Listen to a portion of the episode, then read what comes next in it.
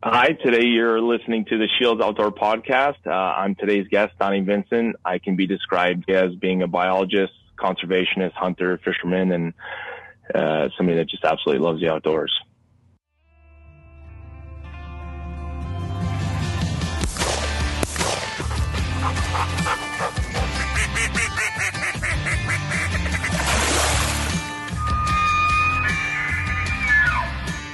Welcome to the Scheels Outdoors Podcast, your source for information on hunting, fishing, and all of your outdoor passions.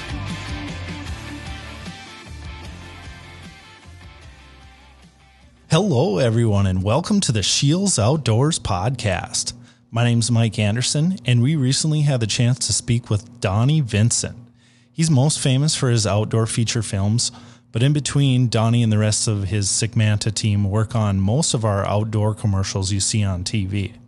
I had a chance to work with Donnie and his team on the upcoming Scheels ice fishing commercial for 2022 back in March.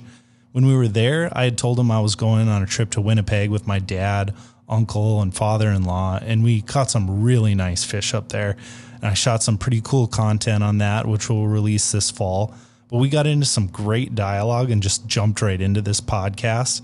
So we're just going to give you this segment raw and unedited when I ended up hitting the record button, which was wrapping up that Winnipeg conversation. So here's our segment with Donnie Vincent. Yeah, I, I have to get I have to get up. I have to first of all I have to start ice fishing. That's something that I'm going to add into my life because like when we were working together on that shield spot, that's essentially the ice fishing that I've done the last few years has been filming Scheels ads. And then also I went with a couple of buddies up on Lake of the Woods, which was absolutely, uh, actually twice I went to Lake of the Woods, which was amazing, but, um, it's definitely something that I want to. We did snowmobiling on Lake of the Woods. We would sled in, you know, 50, 60 miles and then ice fish. And that was, uh, super fun. But I'm, I'm doing the same thing, man. I'm, I'm wrapping out winter. I'm doing, starting to do a bunch of whitetail habitat work and, kind of get ready for uh, changing the farm around and then uh, turkey season, which I don't take lightly. I love turkey hunting and I think turkey hunting, it's so weird because I feel as though outdoor television or even just maybe filming in and of itself has kind of watered down what turkey hunting really is, but it is. I, I, I can't fathom that there are people that don't turkey hunt or don't really get into turkey hunting because I I just passed some birds last night when I was driving home and um, had a field of probably 50 or 60 birds, five or six strutters. And obviously that's a big flock and they haven't broke up yet. And that, that'll be coming in the next two weeks. But still just seeing those strutters and, you know, frosty mornings and, and hearing those guys coming from a long ways away, it's, it's stupid fun. It's so pretty too. Just seeing the spring birds and everything's engaging and everything's kind of coming back to life. Yeah, that's what I tell people about too, you know, about turkey hunting. It's like, why do you enjoy it? Well, you know, I, I didn't start until probably six or seven years ago. You know, like the only, okay. the only thing I really saw about turkeys was, you know, I'd look on the outdoor channel and see somebody call a bird exactly. and kill it. And it's like, well, it, it looks okay, but you yeah. know, when you actually go out there and experience all the growth and the woods coming alive and, you yeah. know, see that turkey come up and gobble in your face and attack your decoy, it's just, it's yeah. so cool. You know, and that's just, the thing is like, you, I was the same way. I'd watch the outdoor channel and some guy would be down in Alabama and just, yeah, we're going to try to get a thunder chicken this morning. Just, you know, there he is. Sit down, decoy, boom.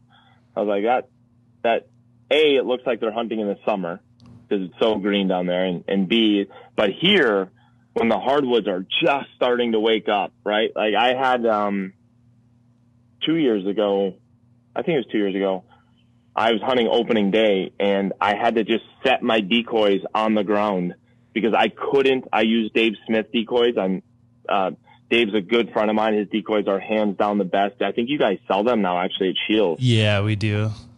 Yeah, but I, I couldn't get the stake in the ground.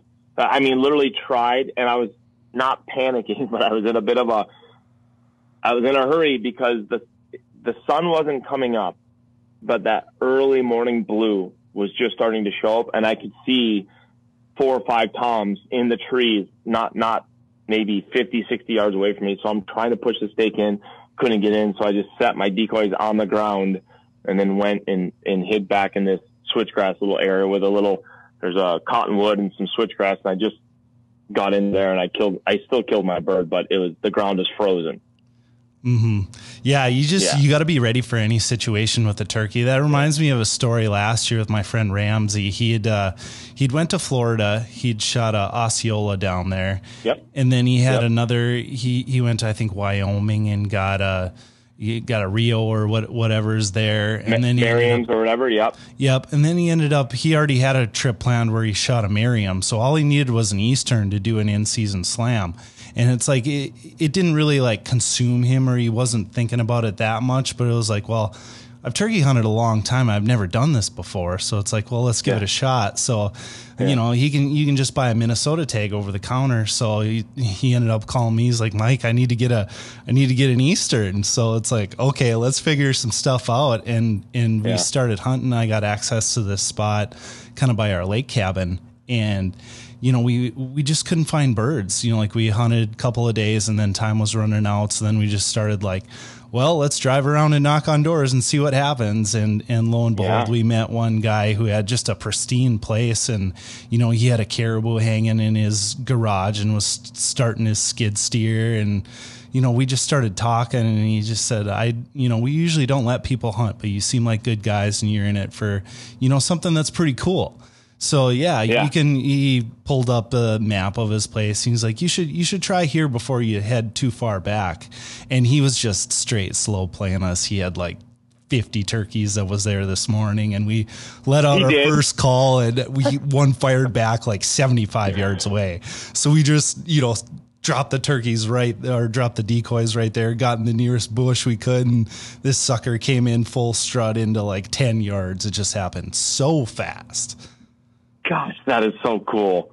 Yeah, I can't wait, man. I have a funny story. I drew a tag in Wisconsin when I lived in Minnesota, and I told myself the same thing. I, I'm just now I have long hair, and at the time I had a pretty shaggy beard, so I I realized that I was going to get a couple of no's just based off of my appearance. But I told myself I'm going to drive to Wisconsin, knock on doors, and usually when you knock on a door and you engage with somebody, within a few seconds you can tell they're going to consider it or it's just flat out a no.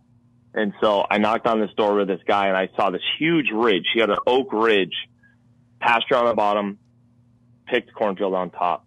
And there's tons of birds on this property. And so I stopped, knocked on the door and I said, Hey, how's it going? And he said, great. And, and I said, Hey, I noticed you have this oak ridge back here that has a lot of turkeys on it and I'm from Minnesota, but I drew a Wisconsin turkey tag. And he's like, can you believe how many birds are on that ridge? I said, yeah, just looks amazing. And as soon as he said that, I was like, yeah, I'm in. He's like, yeah, there's, the guy was up there this morning with my tractor and there's probably eight to 10 toms full strut. And, and I said, yeah, I said, it's amazing. I said, do you turkey? And he's like, no, no. He's like, I deer hunt, but I, I, I'm too busy in the spring. And, and he's like, yeah, there's a ton of birds on the bottom. There's birds on the top. He's like, I can hear from my house gobbling in the morning. And in the mornings are so perfect and so beautiful. And I was like, yeah. And I, I said, I just have a tag for one Tom. And, and he's like, yeah. And, and so I said, yeah, would you mind, you know, would you mind if I came back tomorrow morning and hunted? He's like, yeah, I don't think so. Oh. But he sat there with me and told me these stories. And I just thought, you little stinker. Like, you, you know, and I was, I was actually shocked and it didn't dissuade me, but I went to 21 doors. I knocked on 21 doors and the 21st lady, um, gave me permission. There was a little old lady, same thing. I saw another big oak ridge and I saw a single Tom strutting in this pasture. And I knocked on, oh, actually she was on the riding lawnmower and I drove up. She stopped the mower and I just got the sense that she was a widow or a single woman. So I, when I got on my truck, I kept a fair distance and I was like, Hey, how you doing? And so yeah, I introduced myself and, and as soon as I said, yeah, my name's Donnie, she said, well, call me Sadie the old lady. and I said, okay, I'll call you Sadie the old lady. And, and, uh, so I said, Sadie, I said, I have a question for her. And she just kind of sat back on the tractor and looking at me inquisitive and kind of, um, like her guard was up. I said, Hey, I live in Minnesota, but I drew a Wisconsin turkey tag and I was just driving past your beautiful farm and I said, well, first of all, I said, do you own that Oak Ridge behind you? And she said, no. I said, oh, you don't? She said, no. She said, I own the hill where you see all the trees, which was exactly the Oak Ridge. And I was like, oh, okay. And, and then I said, okay. the pasture below it. She said, yeah, I own the pasture below it. And I said, yeah, I noticed you have a big Tom out there. And she said, you know what? I think you should come back tomorrow morning and kill him because every morning, and she used a few superlatives that I won't say on your podcast, but she said, every morning I see that stinker just harassing the girls all morning long and he's just relentless. So she said, I think you should come here tomorrow morning and, and kill him. And I did. And oh. so she was the 21st door I knocked on, got permission, killed the bird. Oh, I love it. Way to, way to be persistent. Like, when it comes when it comes to knocking on doors be respectful and be persistent and you just you never quite know what's going to happen. I love it. Little old lady you know what i'm going to i'm going to try this. I just heard this from a friend of mine uh was listening to a, another podcast. Um a friend of mine and i'm going to try this actually because there's a farm that i drive past on the way to my farm that has a lot of birds on it and i never see anyone turkey hunting. So the guy that i know he handwrites a letter now mike when he finds a property that he wants to hunt and then a house because he feels like knocking on the door might be a little now he's he this guy hunts 200 inch whitetails. So when he's knocking on a door there's a lot lot in it for him and and he and he lives in illinois but um he handwrites a letter and puts it in their mailbox and then and has his cell phone number in there and stuff like that. And then he kind of waits for them to contact him. And i might do that with this turkey farm. I might write them a letter and just say hey this is who i am this is what I love. Um, would you ever consider, you know, letting me turkey hunt? That's a good idea. That the whole handwritten letter is just kind of a lost art nowadays. You know, it's so easy mm-hmm. to just send an email and things like that. But, you know, you get that handwritten letter, it's like, okay, this guy really cares. Yep. A little investment. Mm-hmm. Love it. Yeah. Yeah. So I can't wait, man. Cannot wait. Yeah, I am. I am just absolutely jacked about turkey hunting. So, but hey, let's uh let's step things back just a little bit. I want to talk about the yeah. last time I actually saw you. We got to we got to hang out on an ice fishing shoot. This was, you know, with uh with your production company Sick Manta.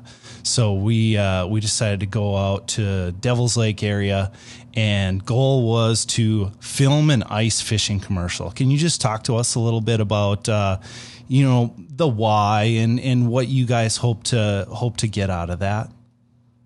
Mm-hmm. Whenever we film a spot like that, whether we're doing something with the military, uh, my crew, we do a lot of work with uh, special forces guys. We do a lot of work with um, classified type shoots and and um, a lot of up and coming technologies with the military. We, you know, Scheels is is um, probably our biggest client and the client that we have the most um, synergy with, if you will. And then we have, you know, it's right on down the line and we do some work from, for some other different gun companies. But whenever we're doing a shoot like that, and it sounds contrived, but we are just looking for authentic work. We want to be with authentic men and women. We want to be in and we want to create uh, as real a scenario as possible. And in the case of ice fishing for Scheels, it sounds silly to say this, but we want to find real ice fishermen and women. We want to go to, you know, tried and true locations, whether that be a secret spot or a famous place like Devil's Lake. And we want to honestly fish. We want to honestly watch the sunrise and sunset. And we want to catch big fish. Uh, big fish really, it's, again, sounds silly, but big fish really translate well on, on TV screen when, when you're running an ad and, and, uh, and we just want to have a, a very real experience and capture the emotions, the smiles, the stories, and and um, and then turn that into a spot that is going to translate to somebody that's sitting in a restaurant or in their house or uh, wherever it may be when you know they're watching a football game or whatever, and that spot comes up. We want if they can hear it, we really want the voiceover, the words, and the music and the imagery to really suck them into going to their own place. We don't want to suck them into Scheels, which sounds silly because we're doing this for business. We don't want to suck them into Scheels. We don't want them to get up and go to a shield store. We want to suck them into their own ice fishing adventures or their daydreams of where they want to go and then inadvertently that that you know we're trying to inspire them to get outside and go ice fishing themselves. That's what we're trying to inspire, and and um, and inadvertently that brings them into a Scheels store to get their equipment because Scheels is such a fantastic department store. I'm not just saying that. Like literally, I was there the other day, and I just cannot believe the energy that that surrounds those stores um, for them being uh, just a box store. It's it's really amazing. So the idea is to film a spot in that manner, but should somebody, let's say somebody's in a loud bar or in a loud restaurant or at a family gathering where everyone's talking a little bit too much and the in the the commercial still comes up on the screen. Without the voiceover and without the music the imagery still needs to suck them in. And so we try to place all these pieces together from who we're filming what we're filming how we're filming it because there are angles and cameras that work that really translate to the human eye. Then we sound design the piece which is to add all the you know, to add all the sounds to it. Like if you're watching a movie where guys are fighting with swords, you know, sound design is they might take something and, you know, slide it against a metal bottle or whatever, which creates that illusion that swords are hitting or being drawn from a sheath. And people don't even think about that stuff. But you sound design a piece that you really hear, you know, when you set the hook on an ice fishing rod and you go, you know, your jacket makes a certain crinkle when you do that. And the, the monofilament line makes a certain when you do that. And so we sound design that stuff so it really sucks the angler in. And then we add music and we add the voiceover and then, you know, the Scheels logo. But that's, that's what the process is like. And it starts with finding the right models and the right location for the right fish. And the sincerity of it all is the only thing that works. You have to be absolutely real, absolutely authentic and sincere. You, we have to want to be there. We have to want to be doing these things because th- then it's going to translate to the viewer. Mm-hmm. Yeah, I love that answer. And you know, and, and it's not about buying a Scheels rod. It's about picking up a rod and getting out yep. there and having yourself an adventure and living those experiences. And you know, on that shoot with you, that was, you know, it wasn't like a two week long sheep hunt or anything like that, but we still had ourselves a pretty good adventure there. Absolutely. Yeah, and I'm I'm big on that, Mike. Like I'm I'm really big on I I love the big stuff, right? I love going to the Arctic Circle, love sheep hunting, love grizzly bears, but I love the little stuff just as much. If I'm going on my 10 acres or my 100 acres squirrel hunting for gray squirrels with a 22, that is that is just as big to me as going sheep hunting in the mountains. I know that sounds silly, but it it it's the truth. And going to Devil's Lake I've wanted to go there since I was a little kid. Now, I've what I've always wanted to go to Devil's Lake for is to hunt bluebills, but catching walleyes through the ice, catching big pike through the ice and big perch through the ice, net, you know, just as good. But I've always I've always been drawn there for the for the duck hunting. But um, but yeah, it's it's it's it's really important. It's really important. And like you said, it's not about yes, we're selling Scheels fishing rods or gear that Scheels sells, but really all Scheels wants people to do, all I want people to do, all you want people to do is to get outside. Mm-hmm. Get outside, chase your life. The clock is ticking. You don't get a second run at this. You might as well go and look over the next hill. Absolutely. So, um, what was it like uh, meeting Jason Mitchell and going out and fishing with him? It was fun. I had, um, I'm embarrassed to say, I had no idea who Jason Mitchell was and uh, you guys introduced me to him. And then once I saw him and saw some of the magazine, you know, we were in his shop. Uh, we had dinner at his shop the second to last night, and um, uh, seeing his images in, you know, he had all of his uh, magazine covers that he has been on and articles that he's written and fish that he has caught all hanging on a wall in there. And um, once I saw him, then then the imagery of who he was, you know, popped in my head. But, um, yeah, when, when I was talking to you guys and you said, Hey, let's go to Devil's Lake and maybe fish with Jason Mitchell, I had, I had no idea who he was. And it's funny because I have friends who are, um, really connected anglers and I, and they say, Hey, who are you fishing with? And, you know, I said, Jason Mitchell. And they're like, no way. You know, they're really into it. And, but I thought he was awesome. You know, honestly, I, you never know what you're to get with someone like that. You never know. Um, we've had we've had other shoots where you know the model has showed up and um, and been uh, curiously interesting. And um, the first shoot I ever did with you, the model that showed up was a curious gentleman. Well, he shall remain nameless, but uh, but Jason was awesome. I thought he was incredible and um, really good fisherman. Definitely into it. And uh, and it was cool to go in his shop and see all of his 30 plus inch walleyes, right? To, because you know you have to have a body of work that is massive to have that many 30 inch walleyes on the wall.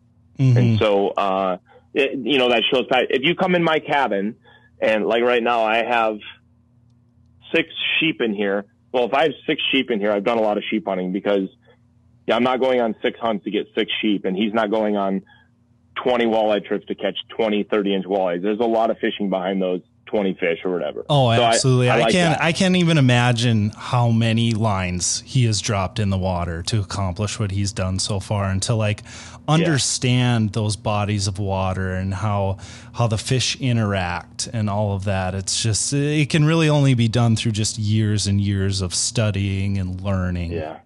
Yeah. It was cool, man. I loved it. I love the snow, the cold, the, you know, people say this term, the moonscape, the landscape, right? It's just for, I mean, you're in North Dakota. It is forever flat and snowy and it has, you know, I, I'm seeing the grasses undulating on shore and you can see the dead trees on shore that, that, and that stuff was bringing me back to waterfowling. You know, I seen those areas and I was like, oh, I bet this place is hopping, um, for waterfowl. And I think I even said something to you, when we went out, I don't remember that one little lake. It was a tributary to Devil's Lake, but there was a point and there was an old farmhouse that was pretty dilapidated. And I just thought, how many skeins of ducks and geese has this house, you know, back in the day? What did they see come over their house in the fall and land into this lake? It must be, oh, storied for sure. Oh, absolutely. Just to be a fly on the wall of that old house mm-hmm. over the years, mm-hmm. just to be able to see it in the winter and in the fall when the waterfowl come in. It's just, it's definitely something to think about. Oh yeah, yeah. And Jason, I, Jason, I have, you know, Jason had no idea who I was either when we went on the shoot, and we've connected afterwards and just kept in touch. And and um, and he he actually said to me, he goes, you know, I didn't know if Scheels was sending some crew from the cities that you know you guys were going to show up, you know, wearing like you know designer parkas and and want to sit in the trucks all day and be warm or or if you'd actually be and, and he was uh I think he was dutifully impressed that we showed up that we you know we are who we are and and uh and we spend our days outside Mm-hmm, absolutely. You guys are definitely hardcore. And it's just seeing the dynamic of, of your Sick Manta group is amazing. Just how you guys are all on the same wavelength from, you know, you, your vision to Kyle putting it into action to William capturing it with the lens. It's just, it's so cool to see. And you guys just put out some incredible stuff. It's like, you know, I, I watched something you guys produce. Like I remember seeing uh, The Rivers Divide right away and the story of Steve. Mm-hmm. And it was just, absolutely captivated. And like, that's literally the reason why I picked up a camera and started filming my adventures and could probably even credit that to being where I am now with Scheels.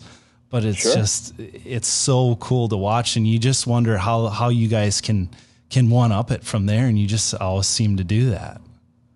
Yeah. We're just always looking, you know, and we're always trying different techniques and, you know, in the, in the technology changes, right? The cameras get better and, and um, and we also have we have a man behind the scenes who is pivotal to our success, and that's Casey Olson. He's our musician.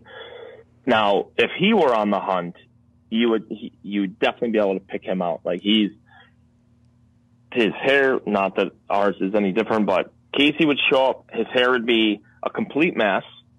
He would be wearing a t-shirt. I don't know that I've ever seen him in a jacket. Sometimes a hooded sweatshirt uh, he'd be wearing blue jeans that have long since seen their prime. and he would be in either, he would either be in flip flops or he'd be barefoot and which doesn't work on Devil's Lake when it's 20 below zero. But even, even here at the office, he's here every day in the winter. He's here barefoot and he gets out of his car and he'll walk.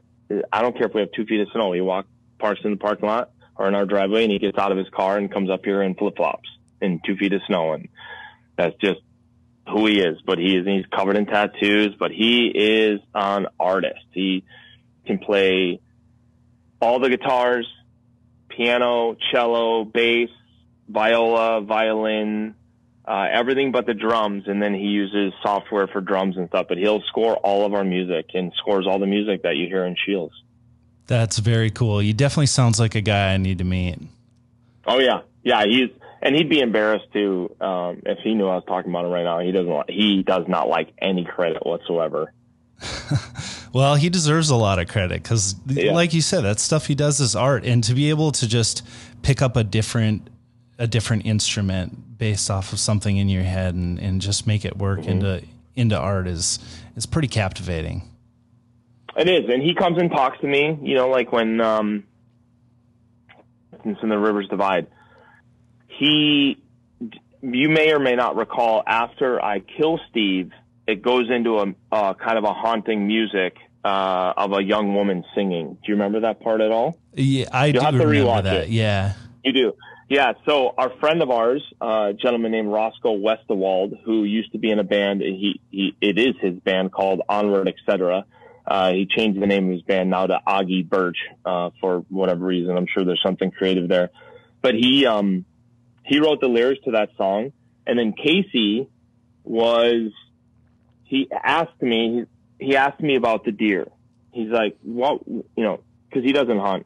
So he said, you know, what about the what about the hunt was, you know, what were you feeling? What were your insecurities? What, what were your emotions? And so I conveyed to him, you know, this is what I was going through and, um, you know, I was down a bit and, and, um, excited to hunt, but, you know, there was a goal associated with a single, a single seven and a half year old deer. It's never easy to hunt those guys. And, um, and so, and, and to kind of go about it in the same location in which which I wounded him a year before. So just kind of went through all the emotions and, and he was playing a show in Missouri, Casey was, and he comes walking into this bar playing a show and he hears a young woman on stage singing. She's, she's part of the band before his band is going on.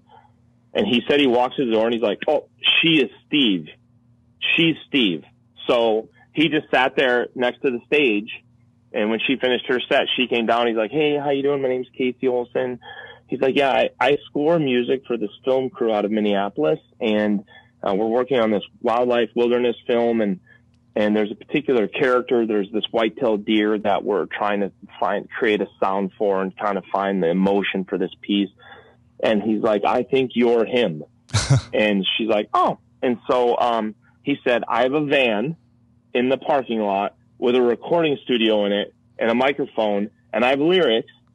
Will you come out and sing in the van for the film? And she said, uh, and he's like, and I, uh, he's like, I'll pay you. I have 20 bucks. I have 20, 20 bucks in my pocket because he never has money. He, he doesn't, he, all his money goes in the bank. And, uh, uh, so e- even Mike, even when I try to give him a raise, I'll be like, hey, Casey, you know, like, here's your annual review, here's your raise. And he'll say, what's this for?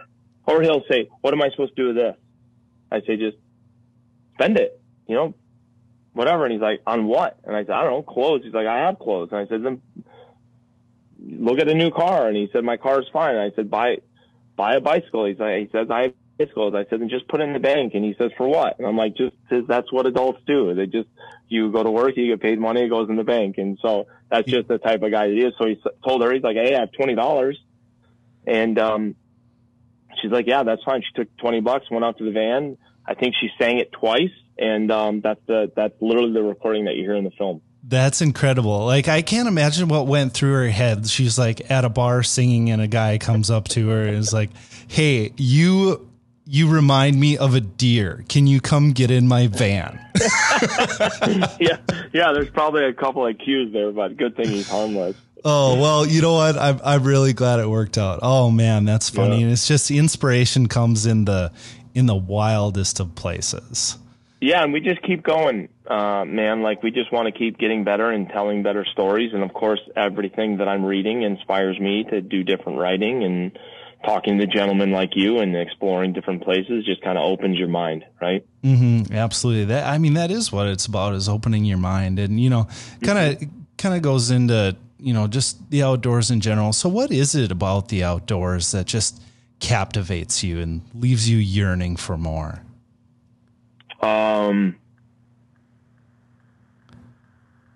Uh, for the most part, for me, I mean, hunting is definitely a big piece of my DNA. It's definitely a big piece of our heritage. It's why, it's quite literally how and why human beings have evolved into who we are today as a as a great ape. It literally comes from our uh, ancient history and our ancient ability to uh, to procure meat and to you know especially the the cooking of that meat when when we went through this kind of evolutionary change. So I definitely have some very rich uh, DNA, or we all have very rich DNA to be hunters. But my draw to the outdoors is really the the wildlife and the wild places. If I can see, and the reason I say that is because I get nearly as excited when I see, you know, a great gray owl sitting on a dead limb over a over a, a, pasture area where he's mousing, you know, early in the morning before the before the sun comes up. And like, I can't hunt that owl, but that seeing that great gray will stop me in my tracks, or seeing an an indigo bunting or a snow bunting or um, geese migrating in the spring. You know, these are things that literally stop me in my tracks. Uh, but these aren't hunting scenarios, right? But still, then you elevate it again you know, spring turkey hunting or fall goose hunting or deer hunting, sheep hunting, whatever it is, you know, this idea of going afield and getting meat for your family and for your friends. But really, it's, it's just being around the animals, right? Like 99% of the fish that we caught on our Scheels shoot, you know, went right back in the ice. We ate probably 10 or 12, 15 fish out of the whole crew and we were there, maybe 20 fish or whatever, but mm-hmm. most of them go right back in the lake. So just like did you keep any of those big fish on Lake Winnipeg? No, we didn't keep any of those. So I mean, we we kept um, you know twenty to twenty one inch fish. I mean, we we caught quite yeah. a few, and but yeah. but those are the ones that we felt like we could take home. We could have more than enough of a meal for, but you know the the big ones they they were the breeders. We just have a lot of respect yeah. for them and put them back. But you know, like on our on our Devil's Lake trip, the perch though we, we kept the big perch. You know, like those yeah. are they they have such a they have such a short lifespan. You know, mm-hmm. like to, to me, like it's not going to disturb the ecosystem by removing some of the larger perch no. because they're not going to be here not, in two years anyways. Yeah, and there's not enough fishermen there to kind of impact it. But my point is, you go to catch those big walleyes not to feed yourself, but really to feed your mind. The only way to see those walleyes above the ice is to drill a hole in the ice and sit there and jig like you have an issue all day until one and you reel it up and then you pull it through the ice and you're just sitting there looking at her eyes and her jaws and her her jowls and her you know we call them shoulders on big fish and you know, you're just kind of like looking at her, go, holy cow, and then right back down the hole. That's that's why being outside is so captivating to me. And obviously, when I get to shoot a turkey or fillet a 20 inch walleye for the frying pan, these are really rewarding aspects as well. But just seeing a lot of this wildlife, just being close to a lot of this wildlife and going to areas where you can see the prairie, see the mountains, see uh, the lake region or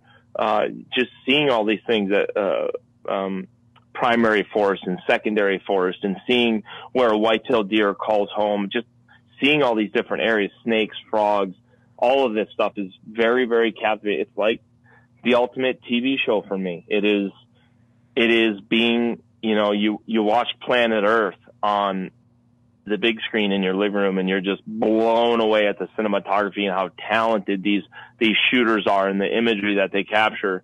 But when you're there in real life to see it, it is it's it creates awe, true mm-hmm. awe. It leaves you without a breath and it leaves you without uh, words to come to mind. Yep, absolutely. I mean, you, you, guys do an excellent job, and there's lots of other people out there that do such a great job captivating the outdoors. But at the end of the day, you can only catch and capture so much with a lens. It's like to actually be mm-hmm. there and to feel those things, you know, feel the sun on your face and the wind whipping you and then, you know, like the the smash of that walleye when you set the hook. It's just it just leaves you coming back for more. Yeah. Yeah, I remember that fish that we caught on Devil's Lake and I was standing right next to you and it was freezing cold and it was getting kind of dark and the snow was blowing across the ice and you were just sitting there and he kind of zoomed in, left, and then I was standing right next to you, and then all of a sudden you're just like boom, and he zoomed right back in and smashed your Shad Rap or whatever it is that you're fishing with. But yeah, that's those are the those are the little dopamine triggers, right? Where that that's what is really thrilling. But that I I love it. I'm really looking forward to like this weekend. I'll be on the farm that I hunt, and I'll have a chainsaw, and I'll be cutting down some trees and changing kind of the landscape a little bit and getting ready for planting and and um, and kind of dressing it up uh, for turkey hunting. And, and I take a lot of kids turkey hunting, so I'll work on the blind.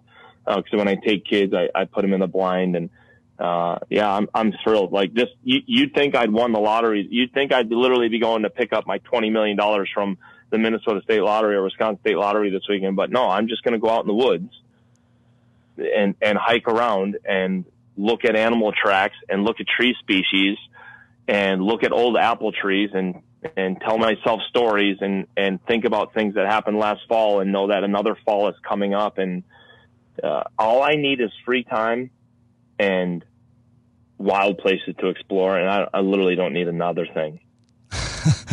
That's perfect. So, I mean, I, I'm so excited to get out this spring too and just start new things, see the growth, and, you know, experience another year. Do you ever have any fears that it's not going to be like that anymore? Every day I think about it. And, and, and I used to think, you know, I'd get things in the mail saying, let's defend our rights as gun owners. And I would just, ah, whatever. And, and then I'd, I get I would get an email saying, "Hey, they're, you know, uh, we need to we need to preserve our hunting heritage and our hunting rights. So vote this or do this." And I just ah like all politics, if you will. But uh, now now I'm paying attention because you know the fact that um, and I'll just call it what it is, but the fact that the uninitiated and the uneducated people of British Columbia, of Vancouver, British Columbia, got grizzly bear hunting shut down in coastal British Columbia blows my mind. Literally, they shut down bear hunting in an area where there are more grizzly bears than any other place in the world.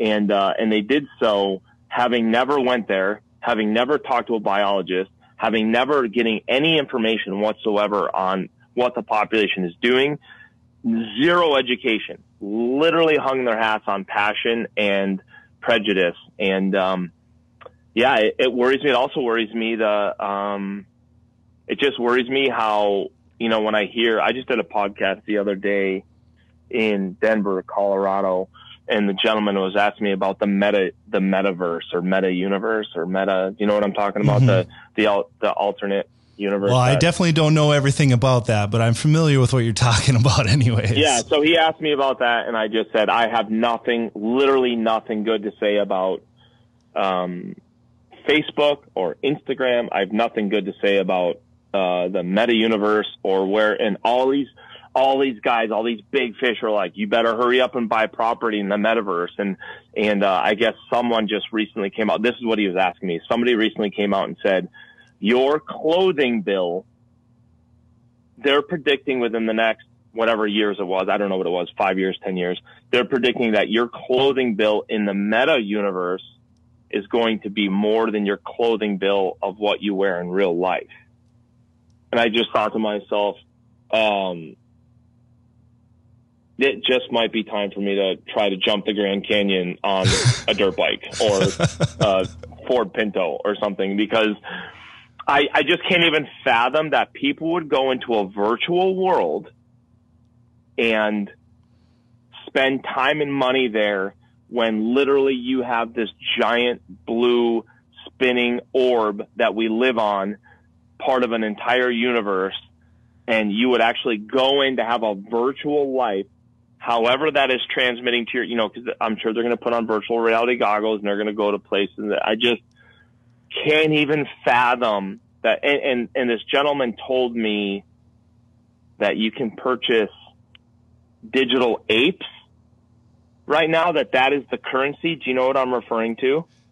I honestly no, I don't. I mean, I, I've heard okay. of similar things like that, but I just try and remove myself from that because yeah. I know for a fact that neither you nor I will have a virtual clothing bill more expensive than a regular clothing bill. In fact, I prefer myself in the virtual world to be completely naked so that I can use all of my money in the real world to buy boats and go fishing and hunting and and bows and I just I can't even I just so that's that's what worries it worries me, Mike, and it also kind of leaves me with some curiosities because if the lion's share of the human population is going to go stay indoors on their computers, well, maybe maybe that's going to leave places like Devil's Lake and the Lake of the Woods and the Arctic Circle and all these. Maybe it's going to leave those places for the people that really want to be there. Yeah, I guess I never really thought of it that way. Because they'll stop. Because people, what people care about is what they kind of vote on and pay attention to. Now, unfortunately, those areas will start to start to lose value to the average person because they're not even focused on it. But maybe that'll maybe maybe there'll be some dichotomy or something. I don't know this is what I do know. I'm going to take every moment I can and cherish the moments that I have right now, floating down a river, being on a lake, hunting turkeys, deer, whatever it may be. I'm going to, each and every day that I get to do it, I'm going to, I'm literally taking it to the grave. Mm-hmm. Well spoken. And, and I'm pretty much the same way, except that I'm going to take my daughters out. I'm going to pass mm-hmm. it on, you know, like, don't live inside that computer screen or that phone screen. No. There's a whole different life out there to experience and don't let it pass you by. Yeah. Oh, I mean, it's, it's, yeah, this is, uh, what phones have done to us as a people is will never, um, it's never going to be reversed. It is, I mean, I, I'm sure you've done the same thing, but yesterday I was driving, excuse me, in this morning and I just make it a point. First of all, I'm not on my phone when I'm driving because I want to look around and just see kind of what's going on. But I look at other drivers and it's, I mean, 90% of people are looking down. Like I see them on, you know, they're just, it's just, and I was, I was in an airport last week flying home from Texas. We had a film shoot in Texas. I was flying home and I was just grabbing, grabbing my bags and we have like 13 or 14 Pelican cases that we travel with. So we're just grabbing all those. And I was just people watching. And literally 90% of people are just on their phones, just swiping through Instagram. I mean, it is just, they're not even, you could do whatever you wanted, whatever you wanted, and no one would notice. Like if you wanted to steal somebody's bag, no problem.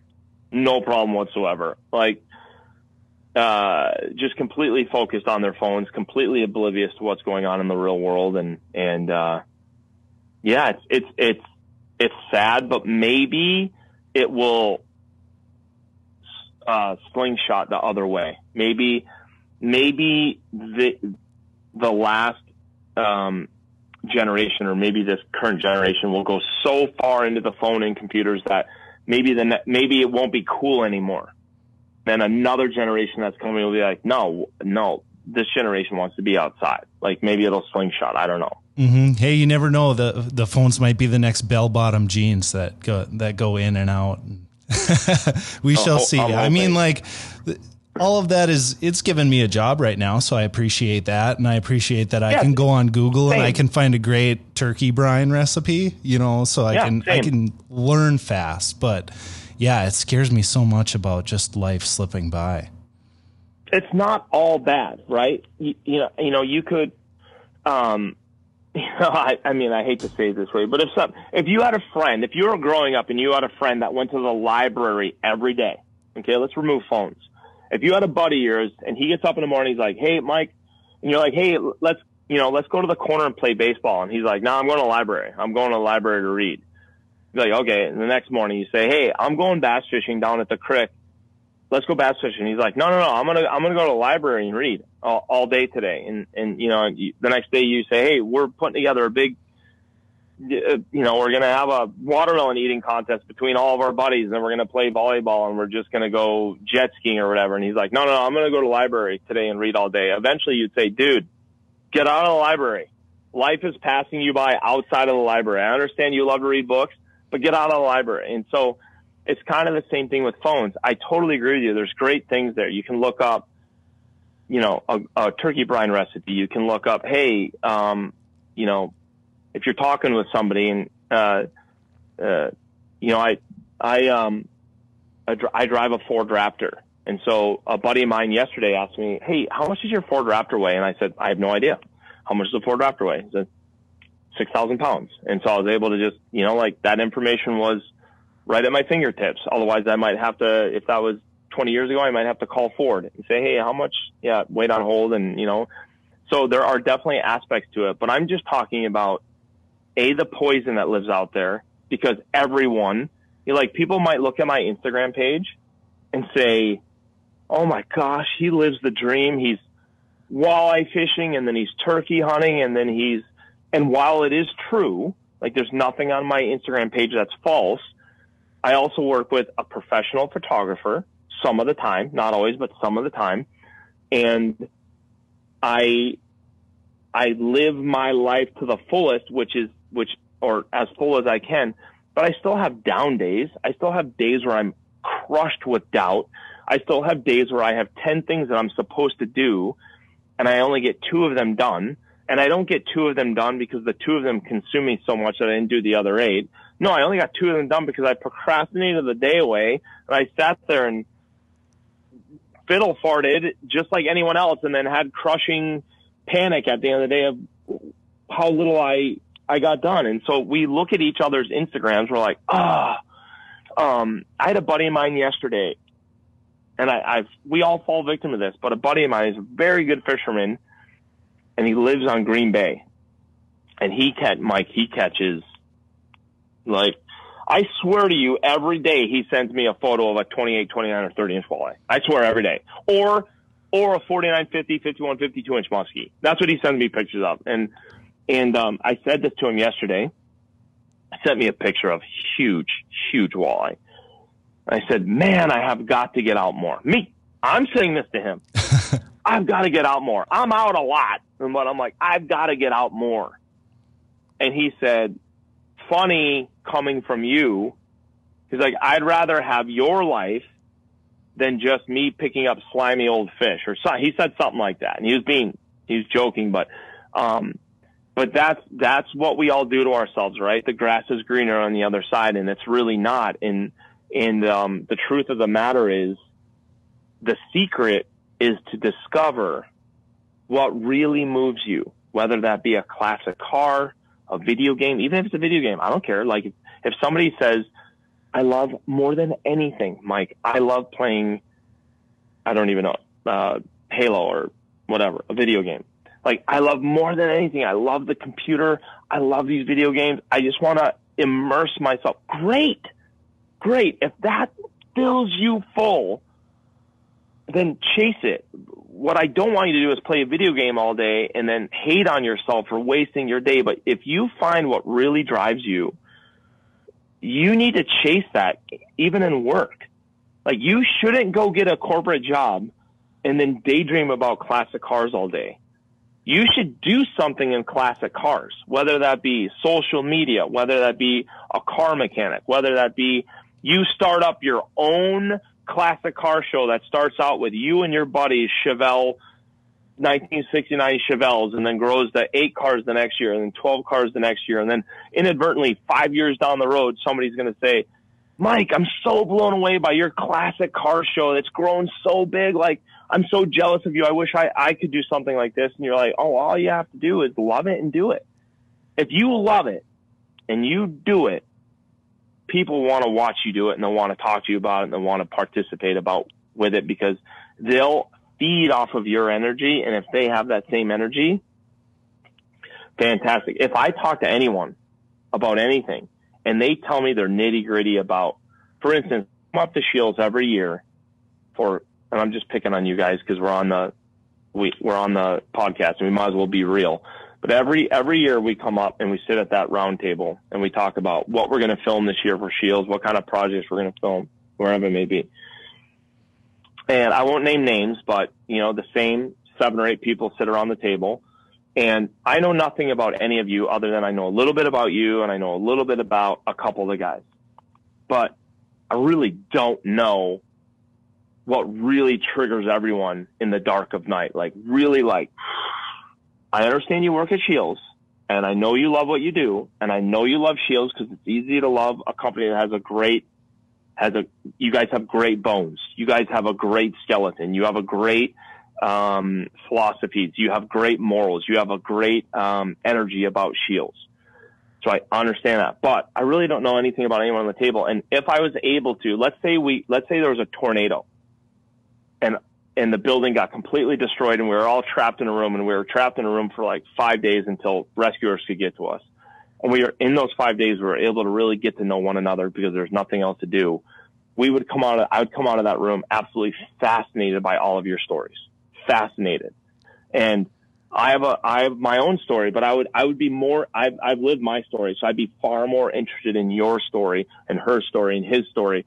And we would come out of that room probably lifelong friends because we finally were forced to take the time to get to know what makes you tick. Mm-hmm, absolutely. It's amazing what you can learn about someone when you can just stop and ask questions. And, You know, that's what I appreciate appreciate about you, Donnie, is just like you're a storyteller and you just you just want to hear there's a story everywhere that's right yep 100% so how long have you been doing the podcast and, and what's it been like who do you interview other than me oh it's it's been a ride so we've we've gone you know, probably a year and a half now. A lot of it is with uh, with our store experts trying to tell their stories, mm. and uh, other personalities. We've had people like Michael Waddell on here. We've had people like Game and Fish Department people. So it's just uh, oh, we cool. try and keep things really rounded and uh, you know, mm-hmm. it's just like it's a great learning experience for me. It's because you know, if I have questions, I I would assume somebody out there has these same questions too. So it's uh, yeah. it's been a wild ride. It's been a lot of fun. And do people enjoy it? Like, do you get feedback on it? You know, we don't get nearly as much feedback as I'd like. So hopefully, yeah. you know, the people out here listening, if they hear this, you know, shoot us yeah. a comment. Let's let's hear what you yeah. wanna what you wanna do. We've even uh, we've even dove now into into interviewing people that aren't in the outdoor space, but are you know like interested, trying to get their perspective. So uh, yeah. it's it's a lot of fun. So what's uh, what's next for Donnie? Uh, well, other than turkey hunting, um, I have turkey hunting, and I did. Um, so I'm interviewing this new young man to come on Sick Manta, another employee, uh, an editor, and um, he's a young guy, but he's talented, and he has a fever for uh, what's coming up. And um, and I actually took him. This is really cool. So he flew in. He's from out east. He flew in uh, last week, and I took him. I took him to breakfast we talked. Kyle, Nikolai, myself took him to breakfast, and then Kyle had to work on some military projects that we have coming up, and so I took him out to uh, the farm that I hunt, and we walked around. And I just showed him around the farm. I wanted to see kind of how he walked through the woods and the things that he would talk about. And then uh, we took him to dinner that night, and then the next day, um, I took him to Scheels and I said, I want, I said, Scheels is one of our biggest clients. And I said, I want you to kind of see, you know, he had never been in a Scheels.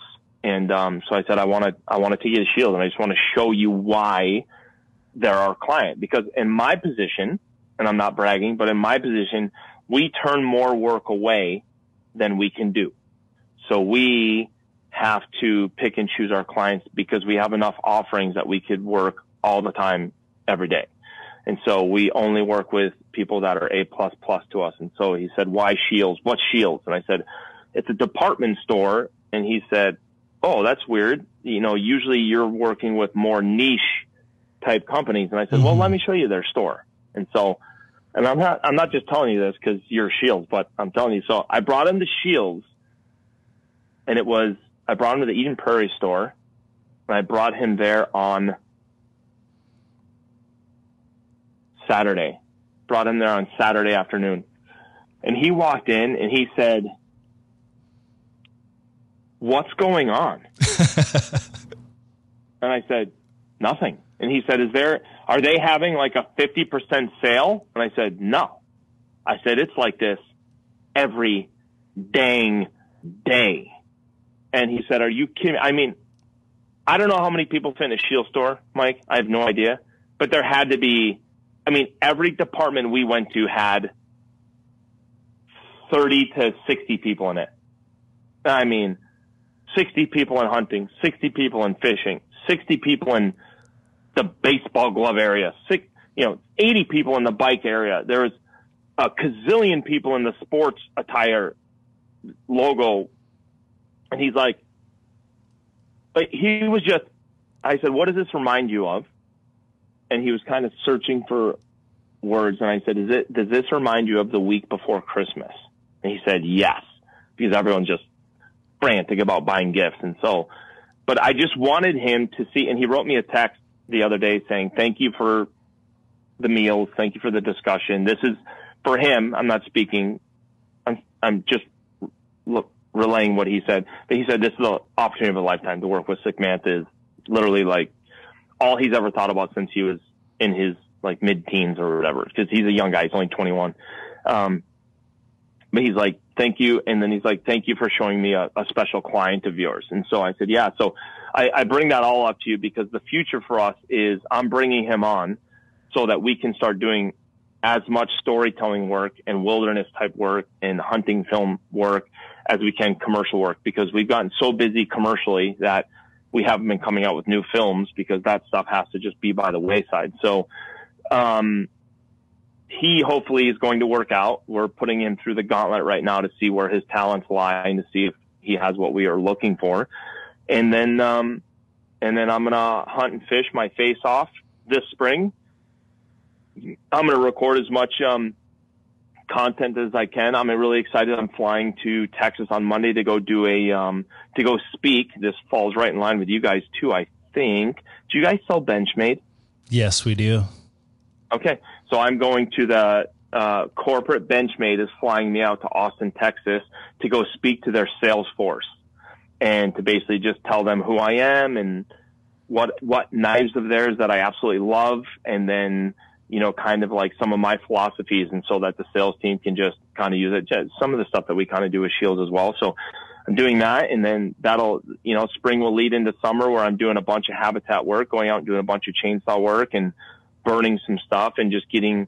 Um, I have a farm that I've been working on for years. It was a, uh, it's a secondary growth, uh, complete mess of of secondary growth of these trees that need to be basically lopped down and moved and cut and and then um, there's apple trees to be trimmed out there's grasses to be burned but i took over this farm um, i had a gentleman a good friend of mine and him and his son used to kind of work on this farm and uh, they didn't work on the farm. They own the farm. They never did any work on it.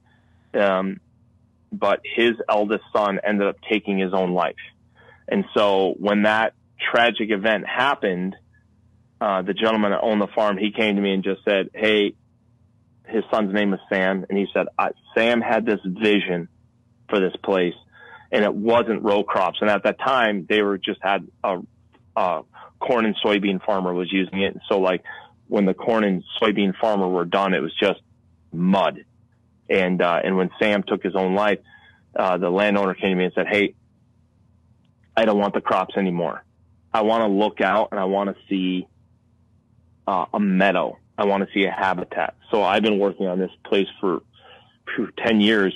And so now I have all these grasses and flowers and, um, and I've cut a bunch of uh, trees down that were uh, invasive, and then trees down that are secondary to allow some of these big, uh, you know, legendary oaks, if you will, and, and maple trees, and all these things kind of get some breath in them, and and they have a bunch of old apple trees. So I'm doing all of that work to just kind of bring this property back to life. Which it, it, I mean, in the summer now, you look out there and like, I know the guy that owns it. He's never really said it to me, but he's just like, man, like he just loves it. And the grass is now over my head and it's just, it's such a different place now. And I never used to see turtles, frogs or snakes on the place. And now I see them all the time. And so for me, that's a really good indicator that, you know, the insects are back. And if the insects are back, then the amphibians and the reptiles are going to be back. And if those are back, then the bird life is going to be back. And then if those are back, the mammals are going to be back. And then we just, you know, right up the, right up the ecosystem. And so I'm doing all that stuff. And then going into fall, I hunted moose in Maine last year.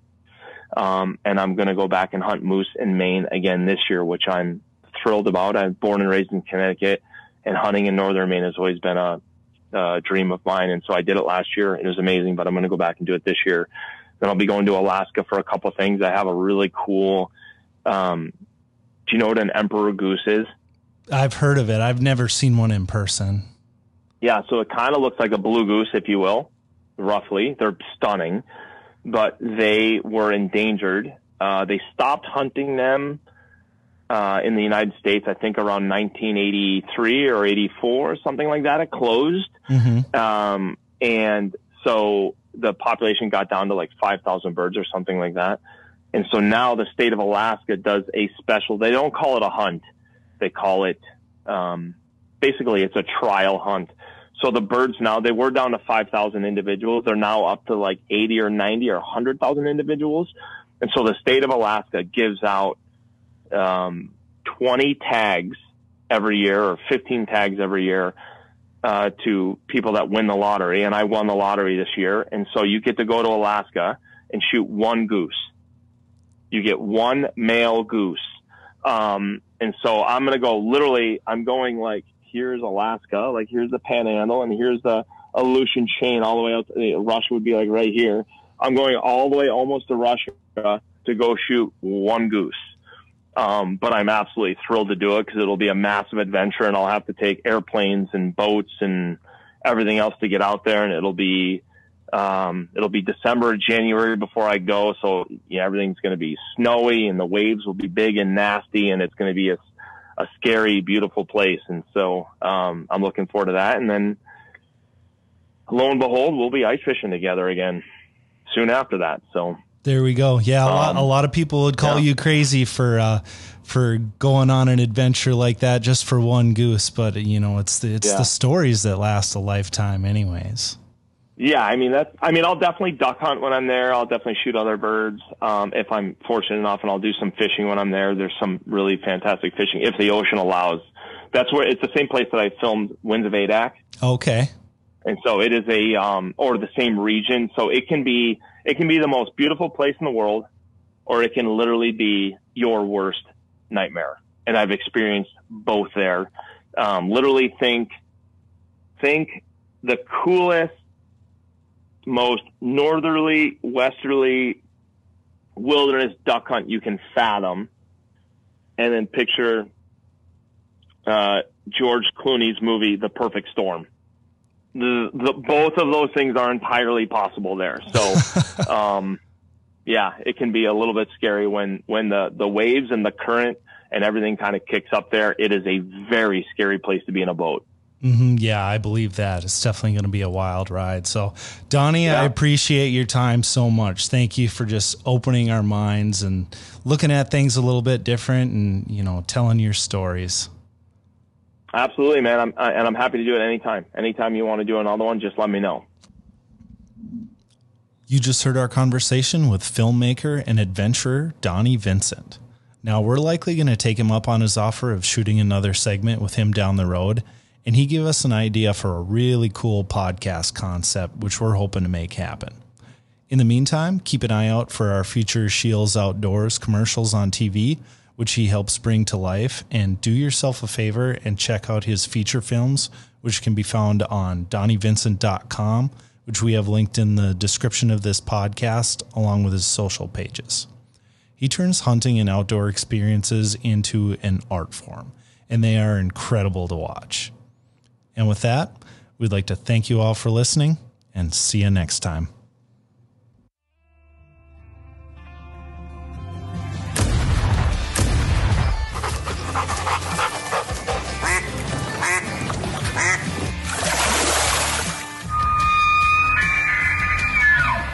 Thank you for listening to the Scheels Outdoors Podcast. Stay tuned for future segments and visit our social media pages, Scheels Outdoors on Facebook and Instagram for daily updates.